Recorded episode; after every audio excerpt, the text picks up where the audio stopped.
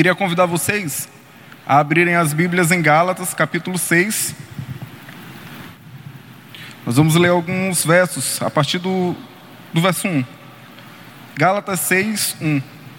O texto diz assim: Irmãos, se alguém for surpreendido em algum pecado, vocês que são espirituais deverão restaurá-lo com mansidão.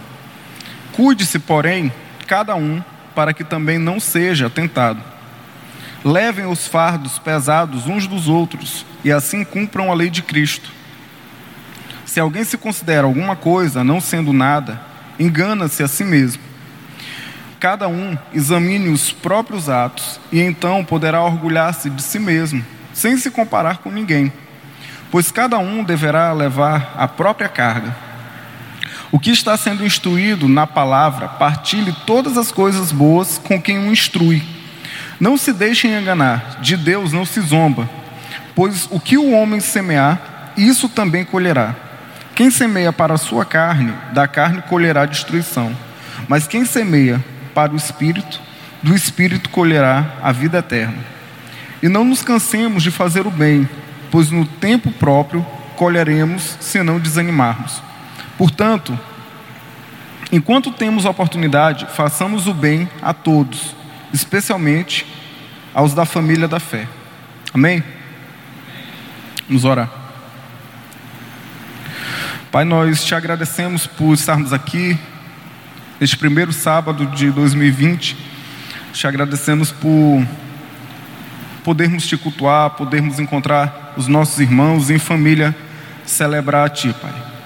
Nesse momento queremos te pedir que o Senhor fale aos nossos corações, que o Senhor nos dê o direcionamento correto, aquilo que Tu queres para nós, Pai. Abençoa cada um aqui, não nos deixe é, cair nas distrações, mas que nossas mentes, nossos olhos, os nossos ouvidos possam estar plenamente inclinados a ouvir a tua palavra, Pai. Fala aos nossos corações, ilumina nossas mentes, a nossa oração em nome de Jesus.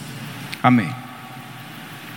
Amém. Pessoal, mais um ano está começando, né? 2020, agora eu falei certo. Né? Mais um ano começando. E é muito comum, nesse começo de ano, nós traçarmos metas, nós traçarmos planos. Geralmente no começo, no finzinho do ano passado, do ano que fica, a gente faz aquelas análises, né? Poxa, né? não consegui ser fitness. Não consegui fazer aquilo que eu tinha dito que faria. Não consegui ler a Bíblia durante o ano todo. Né? Cheguei ali em Levíticos, né? Cheguei bem ali Crônicas, começou a ver aquela genealogia, desistia, é muito nome, né? É, é, complicado. Mas esse ano eu vou conseguir. Aí a gente vira o ano e começa a traçar planos, traçar novas metas, novos projetos. E isso é muito bom. Isso é muito bom, né? Significa que a gente tem esperança. Né? A gente entende que tem coisas para conquistar, tem coisas que nós precisamos avançar, né? tem lugares que nós queremos chegar. Isso é sinal de esperança. Isso é bom. Quando a gente não tem esperança, quando a gente não traça metas, não traça planos, não tem objetivos a serem alcançados, na verdade a gente está morrendo. Né? É como se já tivesse morto, na verdade. Se você não tem planos, não tem objetivos, não tem lugares onde você quer chegar, não tem metas que você quer alcançar, na verdade você está sem vida. Só que o que a gente percebe é que muitas vezes nós chegamos no fim do ano, no fim dos processos e das metas que a gente estabelece, a gente sente um pouco de frustração ou um pouco de, cara, não foi bem isso que eu queria, não foi um ano tão legal, não foi assim tão, tão tranquilo, porque a gente acaba carregando durante a nossa vida algumas ideias erradas, né? algumas ideias erradas que estão impregnadas na nossa mente. E aí, quando chega no fim do processo, nós nos sentimos frustrados. E eu queria conversar hoje com vocês um pouco sobre essas duas ideias que a gente tem muito entranhado na mente, pelo menos hoje, né? Só duas ideias que infelizmente muitos de nós fica, ficam com elas entranhadas e isso vai atrapalhando a nossa vida, a nosso, o nosso proceder. Eu queria conversar hoje sobre duas, né? Que eu percebo que esse texto ele traz não diretamente, mas eu tomo como uma aplicação para a minha vida. A primeira coisa que eu percebo que nós tratamos de maneira errada, nós é, a primeira ideia que a gente tem errado, que às vezes isso atrapalha, acaba atrapalhando a nossa vida, é a ideia de controle. Nós não sabemos lidar com essa ideia de maneira correta. Sabe por quê? Porque a gente tenta controlar aquilo que a gente não tem controle e nós abrimos mão muito facilmente daquilo que é responsabilidade nossa. Nós, com frequência, queremos controlar coisas que nós não temos como controlar. E com muita frequência e muita facilidade, a gente abre mão daquilo que depende de nós, daquilo que nós deveríamos controlar. A gente quer controlar as pessoas, a gente quer controlar o clima da situação, a gente quer controlar o ambiente, a gente quer fazer planos contando com isso. A gente quer olhar para 2020 e dizer o seguinte: esse ano vai ser tudo tranquilo lá em casa, porque eu tenho certeza que mamãe vai melhorar. Não é possível. Entrando, saindo, mamãe continua do mesmo jeito. Esse ano o papai vai melhorar. Olha, esse ano o meu namoro vai ser mais equilibrado vai ser diferente. Sabe por quê? Porque fulana de tal vai deixar de ser ciumenta. Eu orei a Deus, no milho, né? No caroço de milho com pó, com a cara no poste. Se pedi a Deus, Senhor, clamei, Senhor, muda o coração desta jovem, né? Para que ela deixe de ser ciumenta, possessiva, controladora, para que ela largue meu Instagram, meu WhatsApp de mão. Ela entenda que todo mundo que está lá são minhas irmãs em Cristo, né? Que não tem nada a ver. Aí a gente fica, sabe, projetando coisas. Amor, isso não é indireta, pelo amor de Deus, viu, gente? Letícia já estava me olhando torta aqui e tal. Não é uma indireta, Letícia não faz isso, não, por favor. Sabe, mas às vezes a gente fica projetando. Isso. Às vezes a gente fica fazendo planos para frente, contando com situações que estão fora do nosso controle. Não, Deus vai mudar o meu namorado. Deus vai mudar o meu marido, Deus vai mudar meu pai, minha mãe, meu irmão, vai mudar o cachorrinho lá de casa que quando chega ele me morde. A gente fica sempre contando com esse tipo de coisa. A gente começa a fazer planos contando com o mercado. Não, esse ano vai ser diferente, né? Porque, enfim, Bolsonaro tomou umas medidas aí em 2019 e tal, então a economia está subindo. Logo, eu vou começar a fazer aqui algumas compras, né? Porque eu sei que 2020 a economia vai melhorar. Então dá para eu comprar, dá para eu gastar, dá para eu investir em tais lugares. Sabe, a gente não controla esse tipo de coisa. Tinha gente que na época das eleições já estava feliz da vida. Por quê? Pensando que Ciro ia ganhar e Ciro ia tirar todo mundo do SPC do Serasa, né? Segundo ele. Então, assim, a gente fica às vezes projetando essas coisas que não fazem parte da nossa alçada. A gente não tem como determinar, como controlar. Nós não controlamos o mercado, nós não controlamos o governo, não depende de nós. Nós não controlamos o outro a gente não sabe o que a outra pessoa pensa, como ela age, como ela vai reagir. Mas infelizmente, a gente quer traçar as metas da nossa vida, os planos baseados, fundamentados nos outros. Coisas que nós não controlamos. E na verdade, o que a gente precisa aprender é a basear as nossas atitudes e a fazer até as nossas metas, os nossos projetos fundamentados naquilo que nós podemos controlar que são as nossas próprias atitudes, ou pelo menos deveríamos saber controlar e dominar. Eu acho interessante quando o texto diz: cada um examine os próprios atos, e então poderá orgulhar-se de si mesmo, sem se comparar com ninguém, pois cada um deverá levar a própria carga, a própria carga. Cada um dará conta de si. Eu não tenho como determinar e obrigar as pessoas a agirem como eu quero que elas ajam. Eu não tenho como fazer isso. Mas eu posso agir da maneira que eu acho que deve, que, que é correto. Da maneira que a Bíblia instrui e diz que deve ser. Isso é responsabilidade minha. Mas com muita frequência a gente abre mão. A gente quer agir como a gente entende que é o certo e não como a palavra de Deus vai orientar. Eu sempre digo, quando converso com algum jovem ou adolescente que está com um relacionamento complicado com a família, com os pais, eu sempre digo o seguinte: você não tem como mudar a mente do seu pai, da sua mãe. Você pode mudar a sua mente. E aí quando você muda, eles mudam. Você não muda, você não muda as pessoas. Nós podemos mudar nós mesmos. E quando nós mudamos no relacionamento, as pessoas mudam. Já contei outras, outros momentos aqui, outras situações. É, testemunho pessoal. Né? Eu não tinha um bom relacionamento com o papai. Né? Não tinha. A gente discutia, a gente não estava bem e tal. Saiu de casa, enfim. Depois eu comecei a perceber que ele sempre reclamava de algumas coisas que eu fazia. E eu não dava muito crédito. Né? Ficava, ah, Ele reclama porque ele é chato, por isso, por aquilo outro e tal, não sei o quê. Ele que tem que procurar mudar isso, isso, isso e aquilo. Até que um dia eu parei de querer dizer o que, que ele deveria mudar nisso, nisso e aquilo. E disse assim, rapaz, eu vou mudar. Eu vou deixar de fazer isso. E aí aquelas coisas que ele dizia que eu fazia, que ele não gostava, eu mudei. Eu comecei a mudar. Eu comecei a não entrar no carro e a primeira coisa que eu disse, pai, me dá cinco reais. né? É assim, adolescente vocês sabem, né? Jovem. No começo, na faculdade, é assim. Né? A lisura bate. Aí só olhava, vai só pedir dinheiro. Não conversava, ficava no celular. Ele parecia meu Uber, né? E aqui dirigindo eu no celular. Comecei a não usar mais o celular, comecei a não ficar mais pedir dinheiro, né? Por mais que isso trouxesse alguns prejuízos na época, né? Mas eu comecei a não fazer mais isso e perguntar como é que foi seu dia, como é que tá as coisas e tal. E aí a gente começou a conversar. Depois disso, a nossa relação mudou demais, né? Mudou demais. De fato, a gente começou a ter um relacionamento de pai e filho, ser amigo, de fato.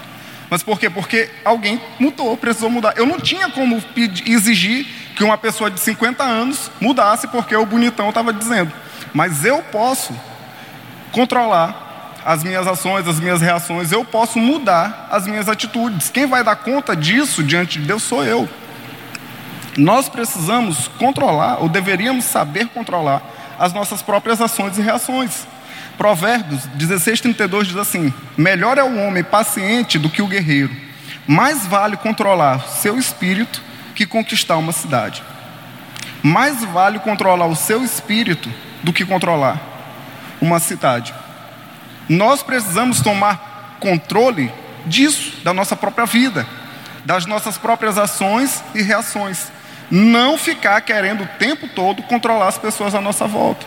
Aí às vezes a gente pensa assim: não, mas eu não sou controlador. Será que não? Tem gente que fica manipulando o tempo todo as situações. Eu vejo muitos namoros que é um negócio estranho. Né? Eu já presenciei uma vez, estava sentado com uma amiga, o namorado dela ligou e tá, tu tá onde? Não, estou aqui embaixo sentado com os meninos. Sobe. Ah, sobe agora. Aí ela subiu. Eu disse, rapaz, né? Cada um com seu cada qual. A gente tem esse tipo de postura. Quer controlar que horas a pessoa. E, sabe o que eu acho engraçado? Que muitas vezes o nosso controle ele é travestido de cuidado. Nem sempre é cuidado. Muitas vezes é controle. Já acordou? Já banhou? Já escovou o dente? Já foi para a escola? Que hora tu chegou? Ou é porque ele cuida de mim, ele gosta de mim? Não, será? Será que é porque ele não quer realmente controlar? Olha, tu disse que tu ia chegar 9 horas, tu chegou 9 e 15. Onde é que tu estava?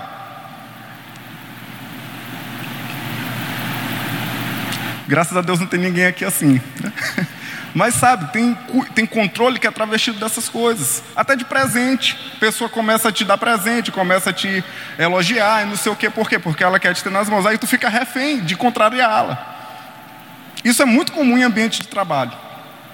Tu fica preso, tu fica vinculado ao, ao, ao perfil de gente boa da pessoa. A gente, pô, fulano é tão gente boa, será? Ou será que ela só está querendo manipular e controlar as situações? Ou será que nós não fazemos isso o tempo todo?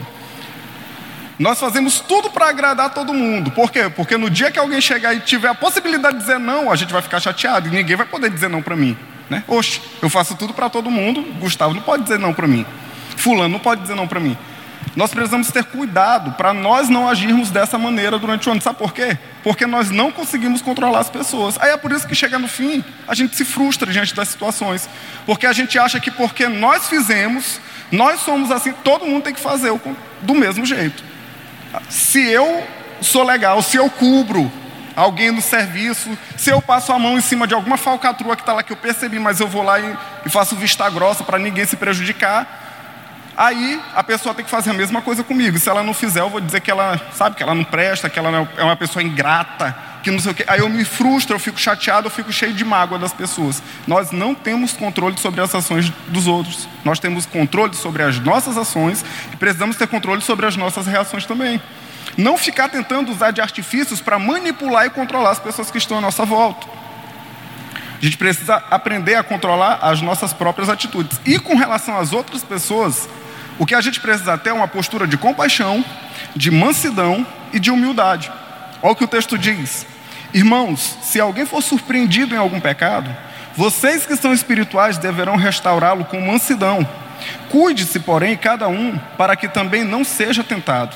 levem os fardos pesados uns dos outros e assim cumpram a lei de Cristo. Se alguém se considera alguma coisa não sendo nada, engana-se a si mesmo. A nossa postura deve ser essa de compaixão. Tu está vendo alguém errando? Está vendo que alguém está fazendo algo que está contrário à vontade de Deus, está tá indo no caminho oposto? Você tem que ter compaixão. Compaixão é chamar a atenção. Porque às vezes a gente acha que não, o cara está fazendo coisa errada ali. Não, deixa lá. Eu não vou me indispor, eu não vou falar para ele não ficar chateado comigo, porque, né, afinal de contas, eu sou muito amigo de Moisés, sou muito amigo de Rosana, sou muito amigo, sabe? Aí eu estou vendo Rosana fazendo coisa errada, mas eu não falo nada, eu fico calado, faço vista grossa. Por quê? Porque eu fico com medo da reação de Rosana. Será que isso é amor? Não é isso que o texto diz para a gente. Não é isso que Paulo está recomendando aqui à igreja. Vá, fale com ele. Fala com a pessoa, aponta o erro. A gente vive hoje uma época do milindre, né? do mimimi. Ninguém pode falar nada para ninguém.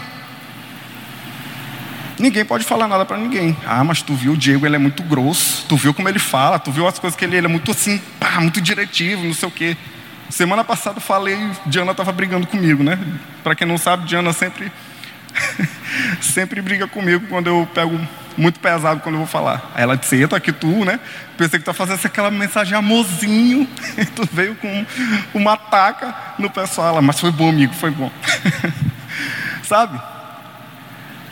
Às vezes a gente fica com isso, ah, o pastor falou uma palavra mais dura, fez uma coisa mais incisiva, pronto. Vou sair da igreja. Porque foi indireta para mim, né? Nós nos achamos tanto que a gente acha que tem alguém que chega em casa, eu vou preparar uma mensagem hoje de Deus. Mas espera aí, eu vou preparar uma mensagem para fulano de tal. A igreja tem 800 pessoas, mas hoje eu vou pregar para fulano, para Diego. Hoje a mensagem é para Diego. Pelo amor de Deus, né? Mas a gente tem esse tipo de pensamento, de compreensão. É a época do mimimi. A época que a gente fica com medo de ofender as pessoas, fica com medo de, sabe, de corrigir. Isso não é amor. Isso, na verdade, é indiferença. Vai, vive tua vida do jeito que tu quer, o problema é teu. O fim eu sei qual é, mas isso não é responsabilidade minha. A nossa postura, muitas vezes, é a postura de Caim. Deus chega lá no paraíso pergunta: Caim, cadê teu irmão Abel? Caim, bonitão, vira para Deus e diz assim: Por acaso eu sou tutor do meu irmão? Ele foi debochado demais, né? Ele disse: Por acaso eu, que tenho, eu sou cuidador agora de Abel. Eu sou babá de Abel. Foi mais ou menos isso que ele disse para Deus. Eu imagino que a resposta de Deus, que Deus daria para essa pergunta insolente, se Deus fosse prestar esse papel, que Deus não, ele não responde. Mas a resposta sim é: tu é o cuidador do teu irmão. Tu tem que cuidar das pessoas que estão à tua volta. Nós precisamos cuidar uns dos outros. Então, na hora do erro, é importante chamar. Agora, olha o que o texto diz: chame com mansidão. Sabe por quê? Porque muitas vezes nós que achamos que estamos certos, as pessoas que nós achamos que estão erradas, nós queremos chegar diante delas com dez pedras na mão, com toda a raiva, todo o rancor, todo, toda a frustração, porque muitas vezes as pessoas estão fazendo aquilo que nós queríamos fazer. Só que aí nós temos uma série de, de códigos, uma série de regras de moralidade que não nos permitem, então a gente fica com raiva. Aí a gente fica com raiva de quem faz. Aí chega com todo ódio, toda agressividade, toda raiva do mundo para querer dizer que aquela pessoa está errada. Não é assim que funciona que a gente precisa tratar do erro dos outros com mansidão. Me chama muita atenção quando eu leio a carta de Tiago, que é uma carta é, bem prática. E Tiago, ele está falando ali de alguns pontos que a igreja está agindo de maneira errada. E ele é duro com a igreja, só que ele diz assim: Meus amados irmãos. Ele começa a carta dizendo assim: Meus amados irmãos. E desce sarrafo. Mas diz: Meus amados irmãos. Trata com paciência, com amor, com carinho, com mansidão. A nossa postura para com os outros sempre deve ser de mansidão, não de controle, mas de compaixão, mansidão e humildade. Compaixão, mansidão e humildade. Porque nós temos a tendência de olhar para as pessoas de cima para baixo. Se eu participo e venho e frequento o culto jovem, eu olho de cima para baixo para aquele incircunciso filisteu que não vem para o culto jovem. Se eu participo de um grupo de oração, eu olho de cima para baixo para aquele amalequita que não vem para o culto de oração. Afinal de contas, nós somos homens e mulheres de oração. Então, quem não é homem e mulher de oração, não tem unção de Deus, não tem poder. Então aquelas pessoas ali, olha, vocês têm que. Aí a gente olha, vem para a igreja, você tem que vir para oração, porque se você não vir, não sei o quê, sabe? A gente tem essa postura. Nós temos a tendência de olhar para o mundo, as pessoas do mundo. Não é assim que a gente diz? Ah, fulano é do mundo. Ah, não. A gente chega na faculdade, a gente senta do lado da mesa do professor, três crentes, não fala com mais ninguém da sala, porque todo mundo da sala é maconheiro. E pronto. E não fala com ninguém, é só aquele grupinho ali, é um bando de, sabe, são não vou dar muitos detalhes, né? Mas assim, fica assim aquele grupinho ali fechado, são os crentes. Chega na hora do intervalo, sentam juntos, vão fazer trabalho, fazem juntos, não vou me misturar com os outros. Essa é a nossa postura muitas vezes. Aí a gente não entende porque que o mundo antipatiza os crentes. A gente não entende porque que o mundo começa a escarnecer, a, a fazer chacota com a nossa postura. Porque nós temos o nariz muito empinado. Ó oh, Senhor, obrigado, porque sábado eu estou aqui. Eu podia estar bebendo, podia estar roubando, podia estar me prostituindo, podia estar no show de sei lá quem. Está tendo show de quem hoje? Sei lá, Wesley Safadão e sei lá, algum funk aí do mundo, mas eu estou aqui na tua casa. Olha como eu sou gente boa, olha como eu sou santo. Oh, glória a Deus. A gente tem essa postura às vezes, na nossa oração, parecidíssima com aquele fariseu. Senhor, obrigado, porque eu não sou como esse miserável aqui, pecador que está do meu lado. Nós precisamos olhar as pessoas com humildade. Eu sempre digo isso. O crente é um mendigo que achou pão. Todos nós somos mendigos, toda a humanidade é uma humanidade de mendigos, perdidos, famintos. A única diferença do crente é que ele é um mendigo que encontrou pão. E a missão dele é ir para aqueles outros mendigos dizer assim: Olha, eu sei onde tem pão. Né? Eu encontrei o pão da vida. Vem, vem, vem comigo aqui, para a gente se alimentar junto. Essa é a nossa missão. A gente não tem o direito de olhar para as pessoas com um olhar de superioridade. É isso que a gente precisa ter em mente. É, são essas posturas com relação ao outro que nós precisamos ter: compaixão, mansidão, humildade. Entender que o que nós de fato devemos controlar são as nossas atitudes, as nossas reações. Nós não temos controle sobre nada, sobre nada. Não temos controle sobre o que vai acontecer amanhã, principalmente sobre os outros. Nós temos controle sobre nós mesmos, porque cada um de nós vai dar conta de si diante de Deus. Então, que 2020 a gente possa ter um ano produtivo e frutífero, entendendo que aquilo que nós precisamos controlar são as nossas atitudes. A segunda coisa que eu percebo que a gente trata de maneira muito errada, ou ideia que a gente tem, muito errado, é a ideia do tempo. Nós nos relacionamos com o tempo de uma maneira muito errada. A gente tem muitas ideias com relação ao tempo que são errados, complicados. Sabe uma coisa que a gente tem com relação ao tempo? É dizer assim: olha, deixa o tempo passar, porque o tempo cura tudo, não é? Não, dá tempo, deixa o tempo passar, o tempo cura, o tempo vai, vai sarar isso daí. Eu briguei com fulano de tal, a gente quis se matar aqui, então vocês falar, não, dá tempo ao tempo, dá tempo ao tempo, que aí as coisas vão se resolver, não é assim que a gente pensa? Não é? Não vai em cima, não, deixa lá. A gente fica achando que o tempo ele é milagroso, né? ele tem um poder mágico. Tu dá tempo que o tempo vai curar, o tempo vai sarar, o tempo vai resolver. Só que o tempo não cura nada, o tempo não resolve nenhum tipo de conflito, o tempo não resolve os problemas. É justamente porque muitas vezes a gente fica dando tempo e achando que o tempo vai resolver que as contas voltam começa a aparecer as contas de novo lá em cima da mesa. Não, o tempo vai curar, meu amigo. Não é o tempo que vai resolver esse problema. Né? É o trabalho. Trabalhe, né? economize. Aí esse problema vai ser solucionado. Não é pelo tempo. O tempo só vai fazer ele voltar. Né? O problema vai chegar. Todo mês vai chegar. É por isso. É por isso que muitas vezes a gente explode sem uma razão aparente. Às vezes acontece uma coisa tão simples, tão besta, você tem uma reação extrema, de raiva, de, de agressividade. Aí depois fica assim, meu Deus, por que, que eu agi daquele jeito? Às vezes a gente fica espantado, para que isso? Né? Foi desproporcional a reação, a atitude daquela pessoa. Sabe por quê? É porque às vezes a gente quer dar tempo para o tempo resolvendo as coisas. E aí o tempo vai gerando amargura, ressentimento, vai é, aumentando as distâncias. Aumentando a raiva.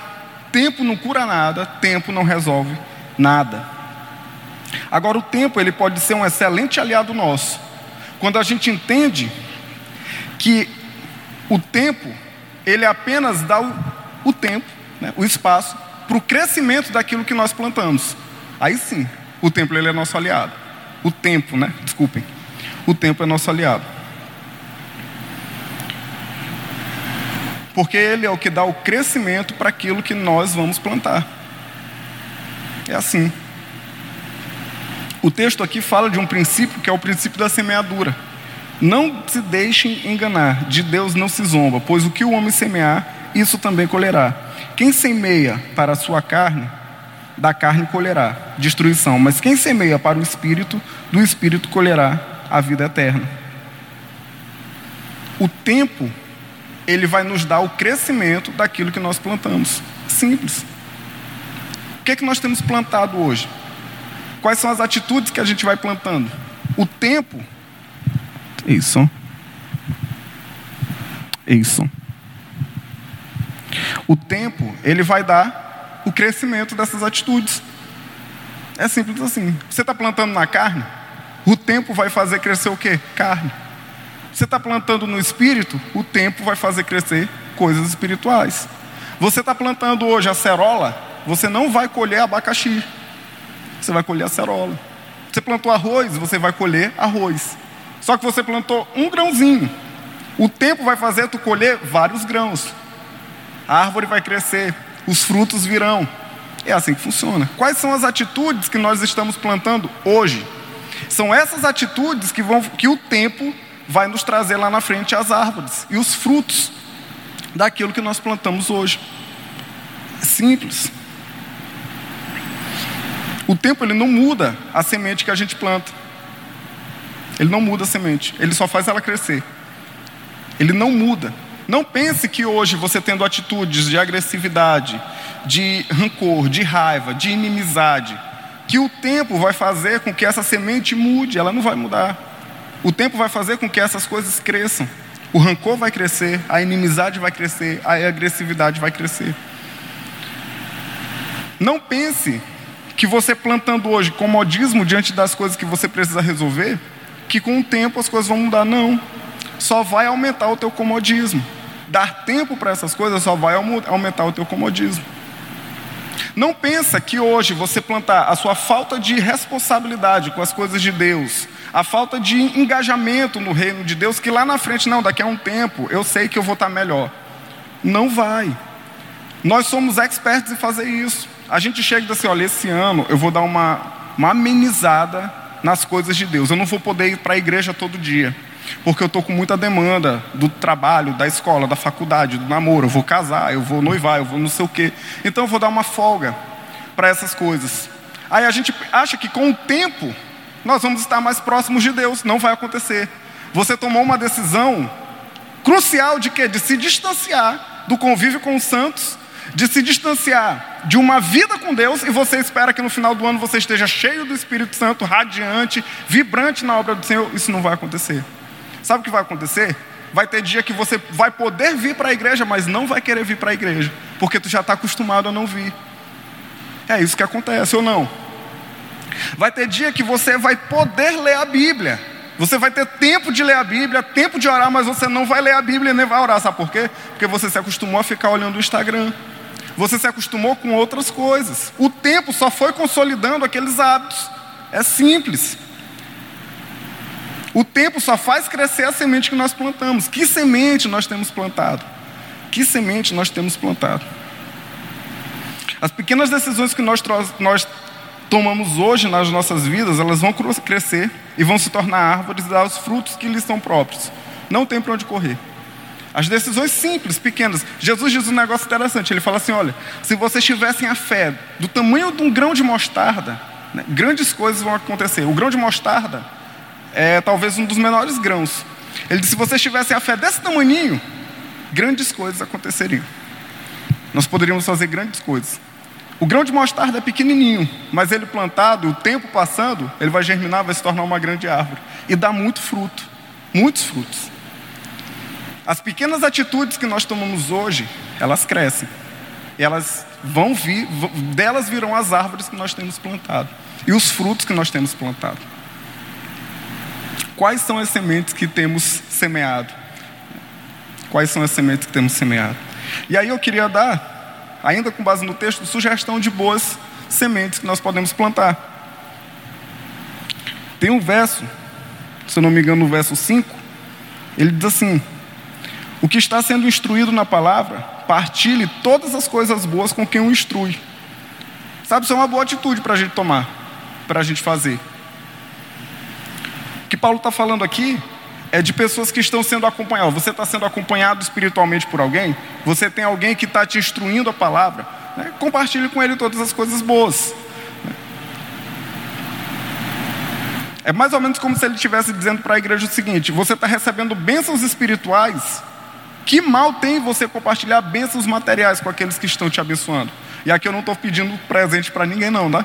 Antes que fique assim, já está ali mendigando coisas na pregação e no púlpito. Não é isso, sabe? Mas você tem sido abençoado por alguém? Tem alguém que está te acompanhando? Você tem um discipulador? Você tem um líder de ministério? Tem um líder de pequeno grupo que te acompanha, que ora por ti, que na hora da dificuldade está lá, está junto? Que o texto está dizendo é o seguinte: olha, seja grato, compartilhe com ele as coisas boas também. Compartilha com ele coisas boas. Chega um dia, Poxa, eu, eu recebi uma promoção. Vou compartilhar com o Gustavo. Gustavo, recebi uma promoção, cara. Ó, tô ganhando mais. Bora ali comer uma pizza, né? Na verdade é o contrário, né, Gustavo? Quando for promovido, tu já Diego, vamos comer uma pizza ali. Eu vou com todo prazer. Né? Sejam bênção na vida das pessoas também. Às vezes a gente é acostumado a chegar nos outros, principalmente naquele, naqueles que nós sabemos que cuidam de nós, sempre para pedir, né? sempre com fardos cansados e sobrecarregados, para que eles nos aliviem. Isso não está errado. Mas que a gente aprenda também a compartilhar coisas boas com as pessoas que têm nos ajudado, a sermos gratos, de maneira prática. É o que Paulo está dizendo aqui. Quer ver outra coisa? E não nos cansemos de fazer o bem, pois no seu próprio tempo colheremos, se não desanimarmos. Portanto, enquanto temos oportunidade, façamos o bem a todos. Façamos o bem a todos, especialmente aos da família da fé. Façam o bem a todos, abençoe as pessoas. Parece que a gente vive numa época que o que a gente mais gosta de ser é sujeira. Né? A gente não quer fazer nada para ninguém, isso está errado, cara. Faça o bem às pessoas, faça o bem a todo mundo, principalmente aos da família da fé. Mas não somente aos da família da fé. Ele está dizendo assim: ó, faça o bem a todos. A todos. Às vezes a gente não quer fazer o bem para as pessoas que estão lá fora, porque na verdade aquela pessoa ali ela não é crente. E aí eu não vou fazer o bem. Eu tenho oportunidade de fazer o bem, mas eu não faço, porque ele não é crente. Ah, eu não vou ajudar. Chegou alguém vendendo algum, alguma coisa lá na. Pronto. Bateu na porta da casa. Olha, nós somos ali da igreja tal, testemunha de Jeová, ou então nós somos ali da Nossa Senhora não sei das quantas e tal, da igreja ali da Nossa Senhora não sei das quantas, e a gente está fazendo aqui uma doação, está colhendo doações porque nós vamos ajudar um orfanato. Aí você fala assim, ah não, não tem não, moça, tchau. Por que, que nós? Ah, nem é de crente. É de outra galera aí. Não vou ajudar.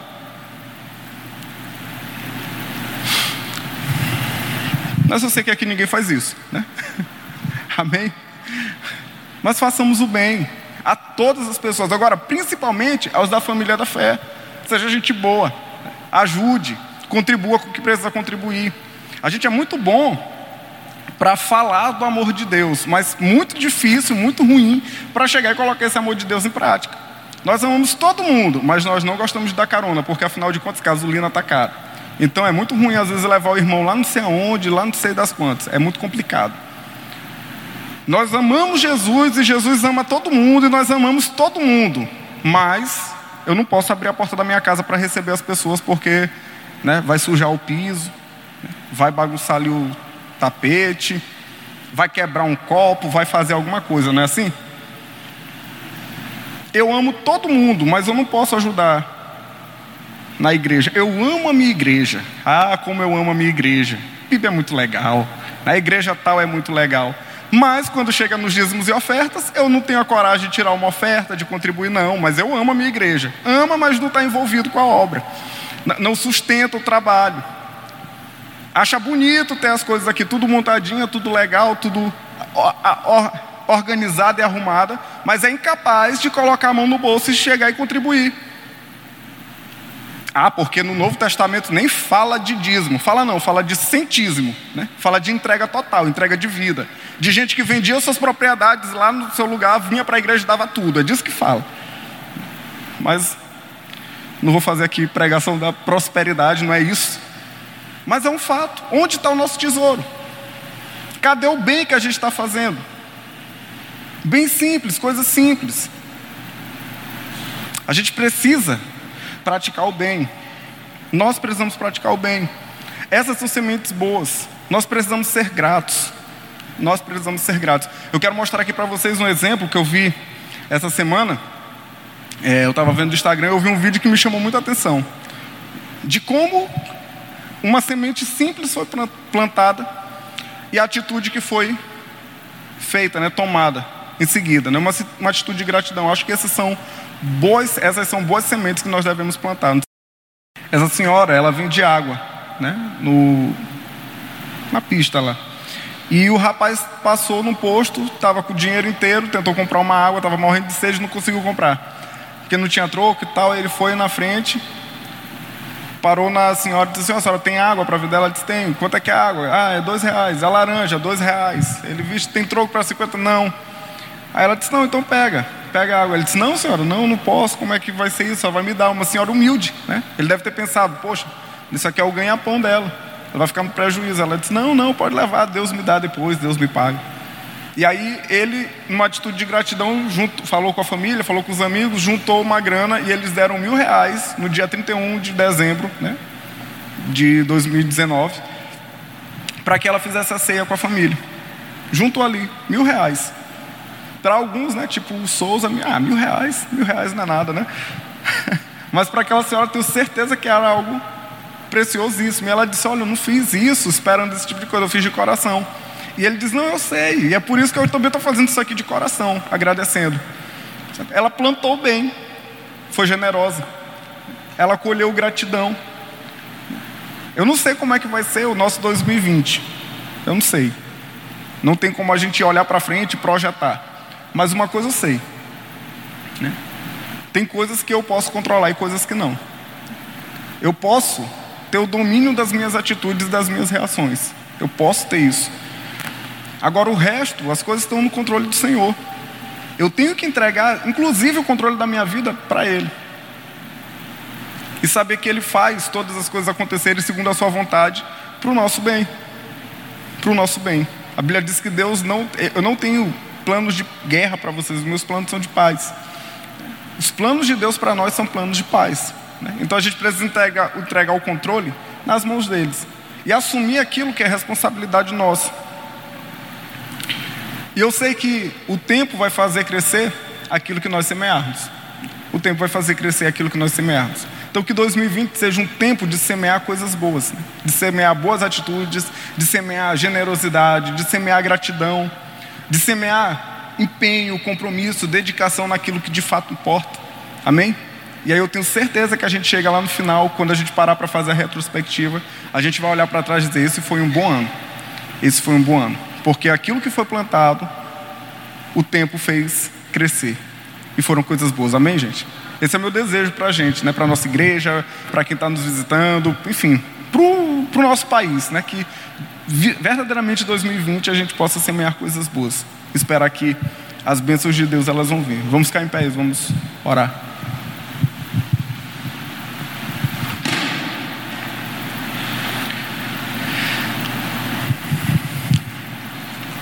Deus, nós te agradecemos pela tua palavra, Senhor, te agradecemos por essa noite. Somos gratos porque estamos aqui para ouvir de ti, entoar louvores a ti sermos abençoados por esses exemplos, pela tua palavra, Deus. A nossa oração, Pai, é que 2020 seja um ano onde nós tenhamos consciência que nem todas as coisas dependem de nós, que nós não temos controle sobre muitas coisas, mas que o Senhor nos deu responsabilidades, Deus. E que naquilo que depender de nós, nós precisamos corresponder de maneira boa às expectativas do Senhor e das pessoas que estão em volta. Que nós saibamos controlar as nossas ações e as nossas reações, Deus. Nos ajuda nisso. Nos ajuda a tomar o controle daquilo que o Senhor tem dado às nossas mãos. Nos ajude a tomar boas decisões esse ano, Pai. Nos ajude a fazer aquilo que verdadeiramente o Senhor sabe que cada um aqui precisa fazer. A nos dedicarmos mais é, nos desafios que o Senhor tem colocado diante de nós. A buscarmos o Teu reino em primeiro lugar, Pai. Entender que é isso que nós precisamos e a Tua promessa não falha. Tudo o resto, todo o resto que nós precisarmos vai ser acrescentado. Nós sabemos disso, nós confiamos nisso, Pai. Nos ajuda a fazer essas escolhas corretas, as decisões corretas e também até as reações corretas. Que nós saibamos plantar, Pai, coisas boas e confiar que o Senhor vai dar o crescimento através do tempo, Deus. O tempo vai passar e os frutos serão bons se nós plantarmos coisas boas, Pai. Que 2020 seja um ano de semear o bem, semear a gratidão, semear a generosidade, semear o teu amor, Pai. E nós temos fé que no tempo certo nós colheremos grandes bênçãos. Nos abençoa, nos leve em paz, nos dá uma noite tranquila e agradável na tua presença. E nos dá um 2020 abençoado. É nossa oração em nome de Jesus. Amém. Amém, galera? Que Deus nos abençoe.